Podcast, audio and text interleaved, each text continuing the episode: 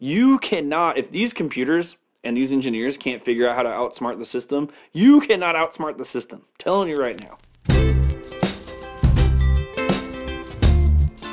Hey everybody, my name is AJ, and this is the Wealthy Idiot Show. Before we get any further, please head down and just tap that like button real quick. Helps us out tremendously, helps people see our videos so that they can learn all this great financial information as well. So we super appreciate it. And everyone who has liked us or subscribed to us to this point, thank you so much for all the support. I cannot express to you how amazing it has been to do this experience and just see everybody's interactions in the comments. It's outstanding. So, today I found a video from Dave Ramsey. I know that's a surprise, but I found one. It's called I borrowed $20,000 on credit cards to invest. Now I'm broke. Oh, caller guy. Oh, this hurts my soul a little bit. I don't disagree with Dave Ramsey for pretty much all of this, but I think this is an interesting topic because I've actually thought about this recently and I sat down and figured out the numbers for what this might look like. And what I mean by this is buying investments with debt. So I feel like we gotta at least listen to some of this and respond to it so I could explain to you what it is you're looking for when you're talking about investing on debt, what is and isn't a good idea, and help you understand why just buying investments on credit cards is not the way to go. So let's get into it. Today's question comes from Rick in Delaware. He says, I'm 27 years old, and for the most part, I follow your financial advice. I only pay for things with cash or debit. However, I have over $100,000 of open credit. When stocks crashed earlier this year, I used two of my credit cards to borrow $20,000 at 0% interest and bought S&P index ETFs. I thought, wow, stocks crashed. I'll buy now, pocket three to five thousand when the market bounces back, and pay off the balance. Now the ETF values are even lower. The total I had in the stock market was thirty thousand, and now I only have twenty-one thousand. The zero percent APR on the cards will end in October of next year. Should I pay off my credit cards now and take a loss of nine thousand dollars, or should I ride the wave until the loan is over, since all the money is in indexes? I have only $2,000 in cash, I make 35,000 a year, and I have about 1500 in monthly expenses. What's the one major thing that's missing in that entire statement? I thought it was really interesting. I caught it right away. What is the interest rate you're paying on these cards after the 0%? Right? Because that changes a lot. If the interest rate on these cards is like 19% and it's going to flip from zero to 19%, are you telling me you're going to ride out these ETFs for like 19% annual interest for how long? Like, we don't know how long it's going to take for these ETFs to bounce back. So, just right off the bat, he didn't say how much the interest rate was gonna turn into. And you would have to know that if you were trying to decide whether or not to like ride this out and see what happens. A lot of bad decisions were made here. That's why you get the big bucks, George. This Rick sounds like a 27-year-old making $35,000 who thought he was going to get rich quick. Proverbs says, um, "He who hastens to be rich will not go unpunished." Every time you set yourself up to get rich quick, you're going to get your head taken off. It could be down further, and you could be further in the hole. Or it could come up, and you might not, not have to write a check for nine thousand. Nine thousand dollars is a lot of money when you make thirty five thousand. Yeah, nine thousand dollars is a lot of money. Making like basically, he took out thirty thousand dollars worth of debt. Is that what he said? Against thirty five thousand dollars income, he basically gambled his yearly income. Ah, that's not good.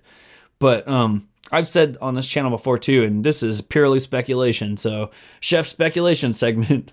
I don't think we've actually hit the recession yet. I think that we've hit a portion of the recession. Like we've hit because of the interest rate increases, we hit a little bit of weirdness, and I think that um, we saw GDP dip because of issues with supply chains and stuff. But I don't think we've actually hit the recession yet.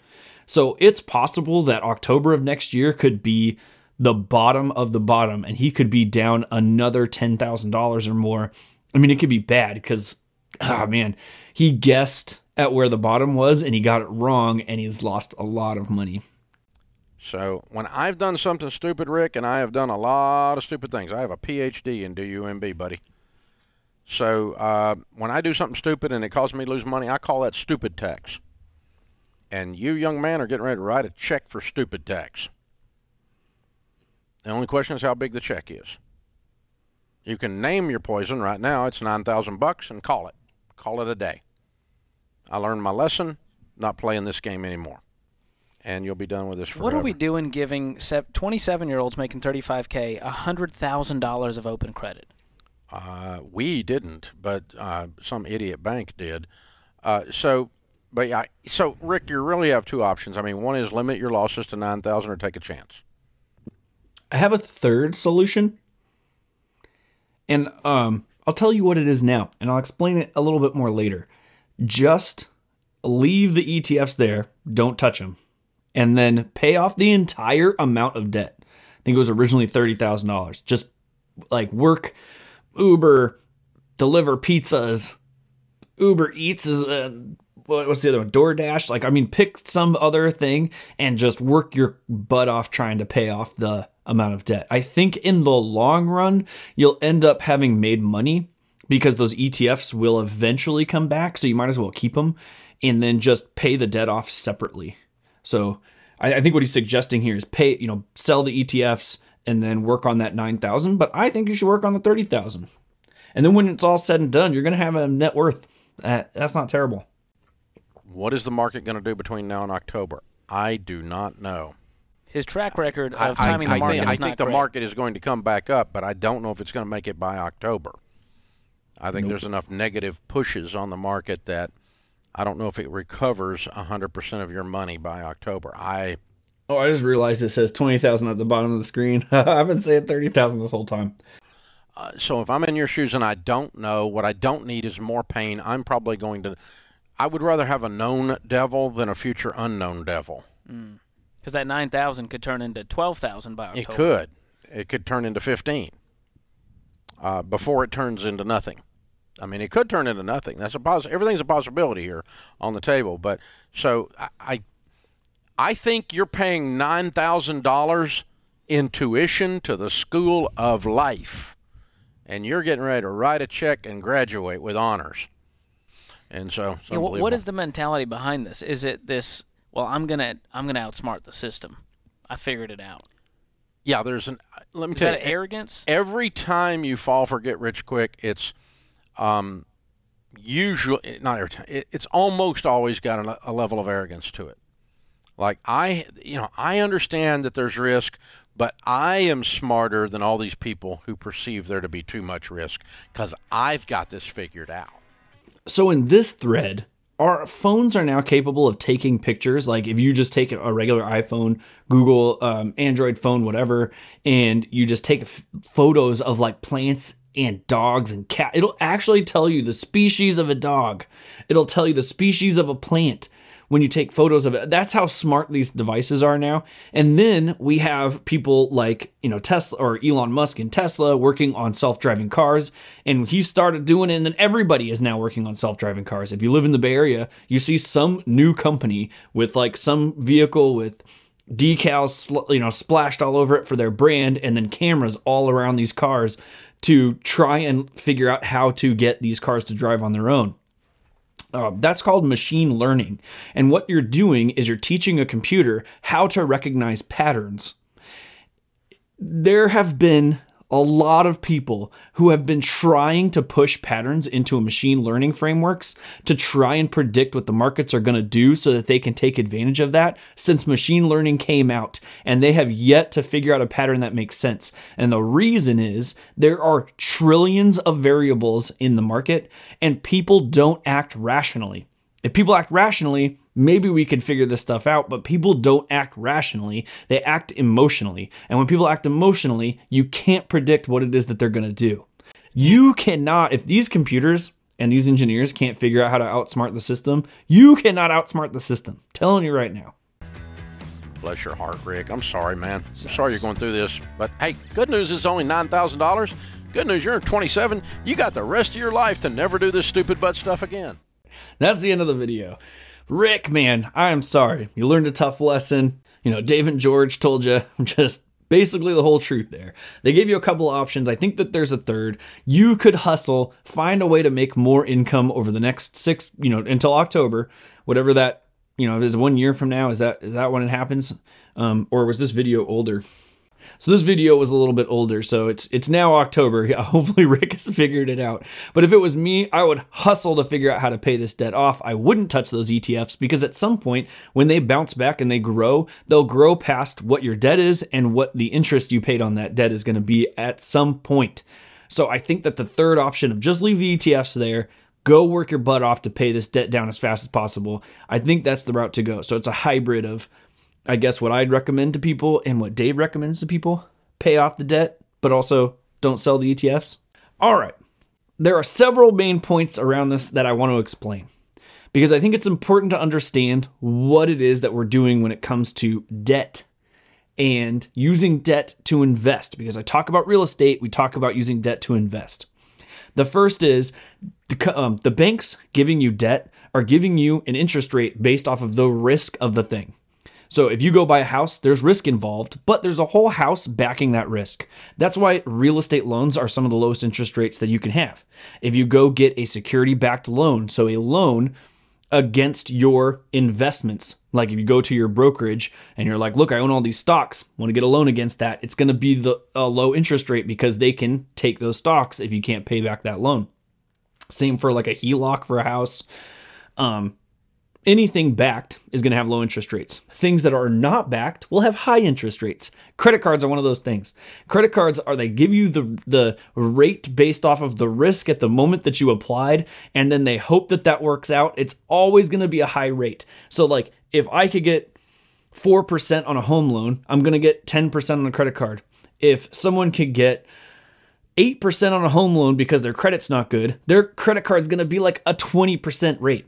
So the fact that they that Rick didn't say what the rate is kind of leads me to believe it's probably not good. The introductory rate was solid, but the long-term rate is not terribly good. I think that that's probably why I didn't say it. So, moral of that point is don't take out credit card debt for investments. Worst type of loans that you could possibly get. The second thing I want to point out is that any type of investing that you do with debt, it starts to round the risk off the longer you can possibly have that debt. So, if you take a snapshot of the US economy, so we talk about the S&P 500, over the course of its entire existence, it has an average yearly return rate of 10% over the course of the existence of the S&P 500.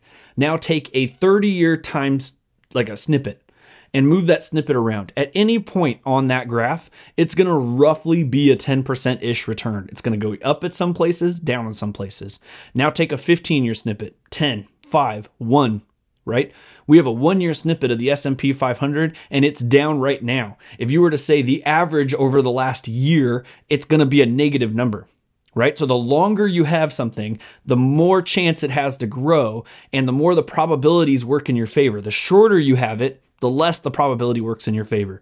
So if you're going to take out debt, that you're only planning on holding for a little bit three months, six months, whatever that 0% introductory rate was and you're to YOLO it at some stuff to see what sticks and what happens, that short term makes what you're doing a total gamble. So we talk about the the safe and the risky sort of spectrum where Dave wants you to be here, I want you to be here. Rick is like way over here. He's like, I'm YOLOing credit card debt at this, and we're hopefully the economy will come back. And I don't know what research he did to say the, that the economy was going to come back because it wasn't this channel. We weren't saying it was coming back. We don't think the recession has actually come yet. So I don't know what Rick's watching.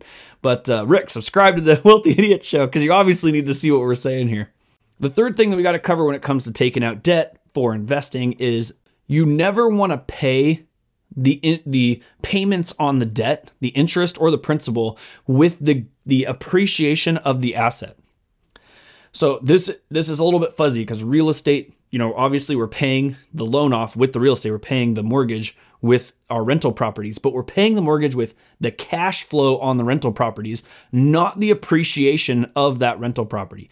So I'm not going to take out, like, I'm not going to um, refinance my property and then use that money from the refinance to go pay off the mortgage, right? The reason is, is when you start doing that, is you're eating away at your compounding interest. The, the you want to maintain that asset and keep it there. So, you know, check the real estate thing out out the window and let's just talk about index funds. If you have index funds that are compounding every year, if you're shaving off a portion of that to pay the interest, that compounding drops dramatically. So if you have like a 10% gain, but you use like 8% of that to pay the loan back, you have a 2% gain. The compounding the next year, even if it's a 10% compound, is going to be so much less. So, in order to maximize your returns, you want to pay the loan off with some other source of income and use that debt to buy those ETFs, whatever it is, and leave them there. And you want to accomplish the longest time possible. Something that you could do that would make sense is take a refinance out on one of your rental properties, use that ref- that money that you got from the refinance, send it towards a bunch of ETFs, whatever. Your refinance is 30 years. Your people living in the home is repaying your mortgage, so you're not having to pay that out of your own pocket or out of those index funds. Those index funds now compound you know 10% per year over the next 30 years on average and you're going to make a bucket ton of money from that so that would be a method in which it would make sense to do this uh, strategy so if you followed all the steps to this point, the last thing that you have to ensure is that you have to ensure that your expected gain over the time period you're taking that debt out is going to be higher than the interest that you're paying. Otherwise, it, it equals all out. So if you're going to take a 30 year loan out at a 4% interest rate and you expect to get an average of 10%, then that makes mathematical sense. Remember you're playing probabilities still, but it makes mathematical sense. And the longer that you can get that going, the more chance you have of being successful. If you take out a loan for your credit card at 20% interest rate and then you YOLO it at something that has a 10% average yearly return, you're negative 10%. You will spend more money. Even if you use a second source of income to pay off that debt, you're going to spend more money paying that debt off you know, not just the principal, but the interest, then you're gaining on your actual investment. It's not worth it. You could have just taken that money that you had to pay the debt off and you could have just put it into the index funds on a regular basis, lower that dollar cost average, and you'd come out pretty well on top. So I want to wrap up there. If you're thinking about taking out debt, I'm going to do some episodes where I show the numbers and why it makes sense to do all the steps that I just described. And and the reason I thought this was interesting is that I've been considering this as a possibility, taking out some sort of loan, you know, hopefully as long term as I can, 10 plus years, and putting it into stuff because of the fact that the market's down. But I'm keeping in mind the length of time. I'm trying to make sure that those those uh, items stay in the market for as long as possible. And i'm making sure the debt is as long as possible that i can that i can make it. I want it to be an interest rate that makes sense. So nothing 20% it's got to be lower than 10% and i'm going to be using other methods to pay that debt off to make sure i can maximize that compounding interest over time so, thanks for stopping by. If you have any questions, please comment down below. We'll try to answer them as best we can. And as I'm kind of walking through this process and taking a look at it, I'll let you know how it's going. We'll see if we can figure some stuff out. Thank you so much for watching, and I'll see you guys next time.